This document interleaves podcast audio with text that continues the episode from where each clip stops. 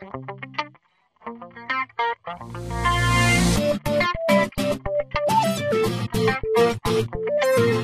default installation of Windows 7 includes basic security safeguards that protect your PC from a variety of threats, with one important exception.